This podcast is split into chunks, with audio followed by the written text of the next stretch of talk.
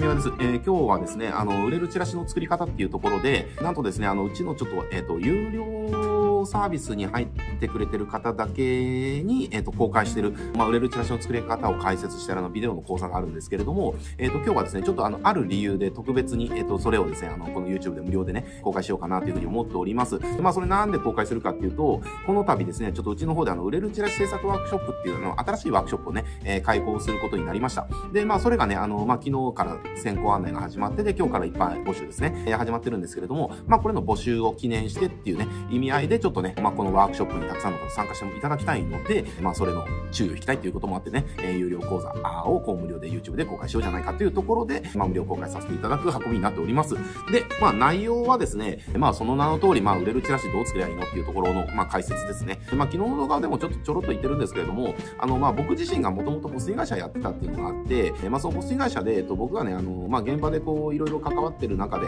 見てきたチラシの数っていうのは、この間ちょっと数えて2619種類ありました。で、2619種類の、えっと、僕がこれ自慢できるのは、全部のチラシがど、どの反応があったかっていうデータを全部蓄積してたっていうことなんですよね。だからこのチラシは、何月何日か何月何日に、えどういった地区に配布をして、えどういったレスポンスがあったかみたいなね、えことを全部ね、僕がデータとして蓄積してるんです。なので、あの、まあ、そういった中からやっぱり売れるチラシっていうのはやっぱり型があって、で、その中のね、まあ、一つですね、まあ、これ、売れるチラシの型っても一つじゃないので、まあ、いろいろパターンがあるんですけれども、まあ、その中の一つの、えっ、と、型ですね。それの、えー、要はどう作れればいいのかっていうのを詳細に解説したビデオになってます。なので、あの、チラシを使ってね、集客されてる方っていうのは、まあ、非常に参考になるんじゃないかなというふうに思いますので、えー、ぜひ、この、まあ、本来ならね、もう有料サービス買ってくれてる方にしか公開してないので、ね、もしかしたら、まあ、この動画自体、いつまで公開できるかわかりませんので、ね、まあ、この公開してる間にちょっと中身ね、見てもらって、まあ、売れるチラシちょっと作ってみたいなっていう風になったら、まあ、ワークショップ参加してくれたら嬉しいな、みたいな感じになっております。まあ、そんな感じで。で、えっと、まあ、今日紹介するチラシは、えっと、ちょっと前提だけお伝えしておくと、えっとですね、僕の昔のそのクライアントさんで、えっと、寝具店があったんですよね。あの、布団とか枕とか売ってる、あの、街の寝具店ですね。あの、ニトリとかああいうとこじゃなくて、普通に、あの、街の個人がやってる、えっと、街の寝具、布団屋さんっていうのかな。で、まあ、そこで、えっとね、何、何十枚の高級布団を売ってたんですよ。で、ストーンセットですね。で、それをやっぱどうにかして売れないかっていうところで、まあ、どうにかして売ろうっていうところで、まあ、チラシを使って、えっと、売ったみたいな感じで、で、これ、あの、その当時の成果としては、えっとね、5000枚だったかな。えっと、5000枚チラシ巻いて、えっと、結果11 1セット売れた感じですね。だから70枚の11セットが770万ですよね。で、まあ、5000枚のチラシで何もかかんのっていうと、でまあ、ポスティングの配布代と印刷代とかも含めて、これも英語のチラシだったので、6万ぐらいかな。えー、まあ、5万から7万ぐらい。まあ、7万としてもね、7万円のコストで770万円のリターンで、これ、あのー費用対って何パーですか、えー、ちょっと計算ごめんなさい、何パーか計算できないですけども、まあまあめっちゃけ反響があったというチラシですね。なので、まあすごくチラシやってる方に参考になる解説ビデオになっておりますのでね、ぜひご覧になっていただければと思います。じゃあこれからね、解説ビデオ始めますんで、ぜひこのまま視聴してください。はい、えっ、ー、とじゃあ今月の、えー、テンプレートの解説ですね。えっ、ー、とまあこれどういう作るときポイントがあるのかっていう解説していきたいと思います。えっ、とまあ A4 のチラシですね。えっ、と表裏があって、まあこれ表ですね。で、ここから裏になってます。まあ、こういう構成になってるんで、まあ、それぞれのポイントをねちょっと解説していくと、えー、まずあの、ちゃんとここ、ここがヘッドラインですね。ここのヘッドラインで言うべきことっていうのは、これさっきの、えー、と最初の冒頭のね、そもそも大前提の解説のとこでもお伝えしてるんですけれども、ちゃんと悩みが顕在化してる人に対して、そのソリューションを提案するっていうヘッドライン作るのがまあ一番いいです。だから、あの、こういった権威性がある人がこういった悩み解決するためのこういった提案しますよっていう、えー、ヘッドラインになってるんですよね。なので、あのこの方でヘッドラインは、チラシのヘッドラインは必ず作ってほしいなと思います。えー、必ず悩みが顕在化してる人に対して、権威が何々を使って解決しますっていうようなねヘッドラインですね、えー、をやってほしいと。でチラシはやっぱりオファーっていうのが非常に大事になってきますのでこのオファーを分かりやすく、えー一番上の方にま配置するっていう感じですね。でここはあのー、まあ、寝具店なんでね、えー、睡眠診断士がって言ってるから、まあ、このこの寝具店にいる睡眠診断士の写真をね、まあ、これちょっと、あのー、本人は出せないので、ね、サンプルになってますけれども、え配置するっていう感じですね。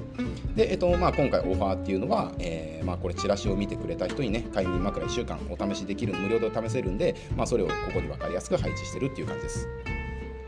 で、えっと、結局悩みへのソリューションとして提案するので、えっとまあ、こんな人という、まあ、ターゲティングをちゃんとするために眠ることでこんな悩みありませんかっていう、えー、まあ、ないないでこんな悩みありませんかっていうところで、まあ、箇条書きでね、えー、こんな人のためのもこんな人のためのこんな人のためのものこんな人のためのものっていうのを分かりやすくここにしていくという感じです。なのでここっていうのはあのただ単に悩みこんな感じかなっていう書くんじゃなくて誰のためのものかをここは表すところなんですよ。だから例えばここで寝つきが悪く熟睡感がないっていう人があ確かに俺ねね熟睡感全然ないんだよな布団入っても全然寝つけないしみたいな。っていう風になったとしたらあ確かに枕によってあの眠りの質改善できそうだからちょっと気になるなみたいな、ね、感じになったりとかしますのでちゃんとここはあのただ単に悩みを羅列していくんではなくてあなたの商品を売りたいターゲットの悩みですね、えー、をちゃんとリサーチしてここに書いていきましょうということですね。だからこういった悩みを持ってる人はこの、えー、ソリューションによって、えー、と悩みは解決できますよっていうのがあればそのターゲットの悩みをちゃんとあのリサーチして書いていくっていうのがポイントになります。ただ単にお客さんの悩みこんな感じかなで書かないようにっていうのがポイントですね、えー、注意点となります。でこの横に要はオファーを、えー、とやっていくと。やっぱりチラシっていうのはその何ていうのかなこう Z の法則っていうのかな、えー、左上からこう読み始めて、まあ、こういう感じで目線が動くので、えー、やっぱりこの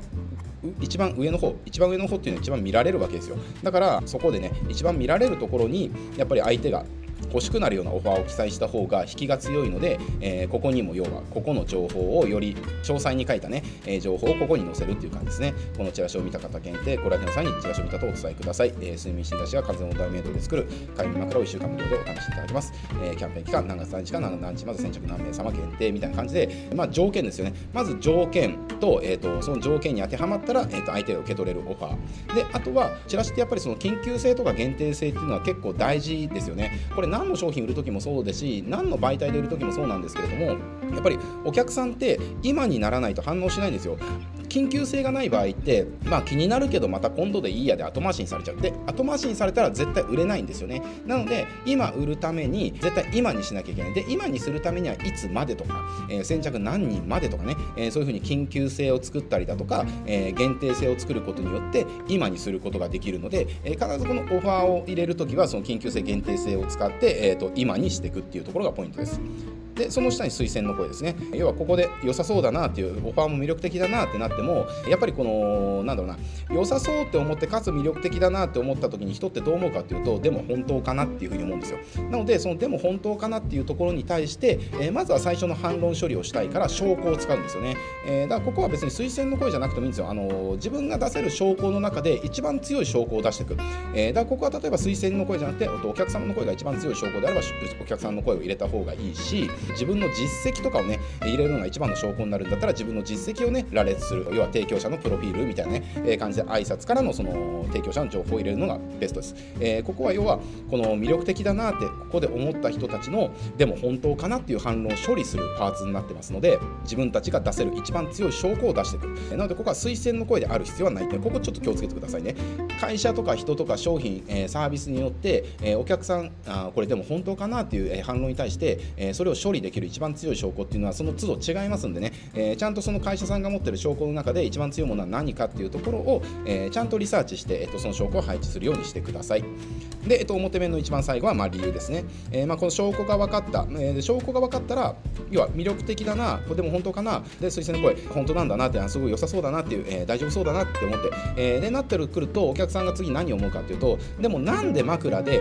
睡眠の悩みが解決するのっていうところの、えー、要は反論が出てくるわけですよ。なのでそのなんでそこれで、えー、こうなるんですかっていう反論処理するために次は理由が必要になるんですよね。なのでここ表面のこの証拠の下には理由が配置されてるっていうところですね。まあ理由はこれ例えば何とか3つの理由とかにしてこう3つ書いてもいいし5つの理由とかで5つ書いてもいいし理由が1つだったらまあこういう風な表示でもいいですしね、えー、まあ表示の仕方はどうでもいいんですけれどもあのここに理由が来る理由っていうのは今お伝えした通りなんだか良さそうだなっていう。でも本当かなっていう。あ本当なんだなっていう。でもじゃあなんでねこれで解決できるのっていう、えー、こういった理由があるからだよっていう。あなるほどそうだったんだっていうねここで納得するわけですね。これがまず表面の作り方になります。で裏面ですね。で裏面はより、あのー、欲しいを促すために証拠を次頭で配置するって感じですね。でここの証拠もお客さんの声がね、あのー魅力的だったらお客さんの声使えばいいしなんとかその提供者の実績が魅力的だったら適所の実績を使えばいいしっていうところでここは必ずしもお客さんの声を配置することがポイントではなくて相手がより欲しいって思ってもらうような強い証拠を配置するっていうところがポイントなのでここはちょっと気をつけてくださいねっていうところですね。であとはこのオファーを手に入れるための流れですね、えー、流れを書いてもらってで、えー、提供者情報ですね、えー、ご挨拶っていうところで誰が売ってるのっていうところはあの多くの人にとって気になることだしやっぱりこの来店とかする時って結局何でしょうねあのどんな人がいるのかってやっぱり多くの人にとってすごく気になるポイントなんですよね、えー、なんか言って変な人だったらどうしようとかねことを思われたらやっぱり反応してくれないのでやっぱりちゃんとこの提供してる人の顔写真出して挨拶をして、えー、親しみを感じてもらうあこういう感じの人なんだってだからここですごいねあのあなんかやすごい優しそうな人だなみたいな印象を与えられたら相手のこの行く不安ってかなり消せたりするじゃないですかなのでここであのそれを出してきますとであとよくある質問で、えー、ここはじゃあ何が重要かっていうとよくある質問を配置することが重要ではないんですあのここ結局何のパーツかっていうとここまでの間でお客さんが反応しない理由ですね。買わない理由を処理するためのパーツになってます。で今回は要は快眠枕を1週間試せるっていうオファーですよね。でそれに対してまああだこうだって言ってるわけですよ。でここまでの情報で、まあ、おそらく反気になったけど反応しなかった人の一番の反応って何だろうって考えた時に、えー、これ無料で試せるけど無料で試した後ってなんかすごくねあの売り込まれたりとかなんかこう買わなきゃいけない気まずい感じになったりするんじゃないかなみたいなことってよくあるじゃないですかお試し品って、えー、となので、まあ、それの反論が一番強いだろうなっていうところで純粋にねこれはあの睡眠悩む多くの人の要は改善をねしていきたいっていう思いからやってる特別なキャンペーンなので、えー、ぜひ遠慮せずにあの試してみてくださいって。でもし気に入っていただけなかったら別に購入する必要もないし、えー、そういった義務もないんでね安心してくださいねっていうところをまあここで言ってるわけですね。なのでここで言うべきことは、えー、よくある質問で、えーと、無料でこ試した後に買わなきゃいけないんですかっていうところを言うことがこのパーツではなくてここの前の部分表面から続くここまでの部分で、お客さんが最も買わない、えー、ここまでねあのいいなって魅力的だなっていう欲しいなと思ったけれどもでもこういった理由があるからちょっと今回やめてこうとかこういった不安があるからちょっとやめとこうって思うような、えこと。それに対する反論をここで書くっていうのがポイントになります。ここはあのすごくくれぐれも気をつけてくださいあの結構やっぱりねみんなスワイプする時ってこの言葉に引っ張られるんですよ。スワイプがよくある質問で無料で試したと購入しなきゃいけないんですかって書いてあるからこんなの書かなくてもいい商材のこういうこの言葉に引っ張られてこれ書いちゃうっていう人すっごい多いんですよね、えー、だけれどもスワイプっていうのは今ね僕がずっと説明してしてる通りこのパーツは何のために存在するのかってそこを理解して、えー、スワイプしないと正しくスワイプできないんですよ、えー、だからここであの今お伝えした通り相手の最大の買わない理由を反応するとことをここに入れるっていうことだから必ずしも言い方っていうのはよくある質問みたいな QA である必要もなかったりするわけですね、えー、ここはあの、今回チラシ何度も言ってますね。こう例えばここは一番強い証拠を配置するんだとかね、えー、そういったポイントありますのでここはくれぐれも注意してください。でチラシの一番最後に、えー、要は来店してもらわなきゃいけないから地図マップですね。マップと、えー、店名住所電話番号営業時間定休日みたいなね。で、まあ、URL とか、えー、QR とかね、まあ、こういった必要な情報を、まあ、載せて終わっていくっていう感じになります。はいえっとまあこれがテンプレの解説になります。はい。まあ、そ、こんな感じでね、まあ、今回は、あの、チラシで高額商品を売る、ね、パターンのチラシをご紹介させていただきました。もうチラシはね、本当にあのー、作り方一つで全然反応変わってきますんで、えまあ、今回のやつは、まあ、同じ業種の方だったら、まあ、もちろんそのまま使えると思いますし、割と高額商品売られてる方っていうのかな、えー、リフォームとか、まあ、そういったところでもガンガン使えると思いますし、だなかなかそのチラシで直で売りづらい商品っていうのかな、まあ、そういったものを要はチラシでお試し客を獲得して売っていくっていうね、まあ、そうした動線をこのチラシを使うと作ることができますますんで、まあ、背景が同じような方はね、ぜひ、あの、今日の動画、あの、繰り返し何度も見てもらって、自分の場合だったらどう作ればいいのかなっていうところで作っていただいて、実践していってもらえるといいんじゃないかなというふうに思います。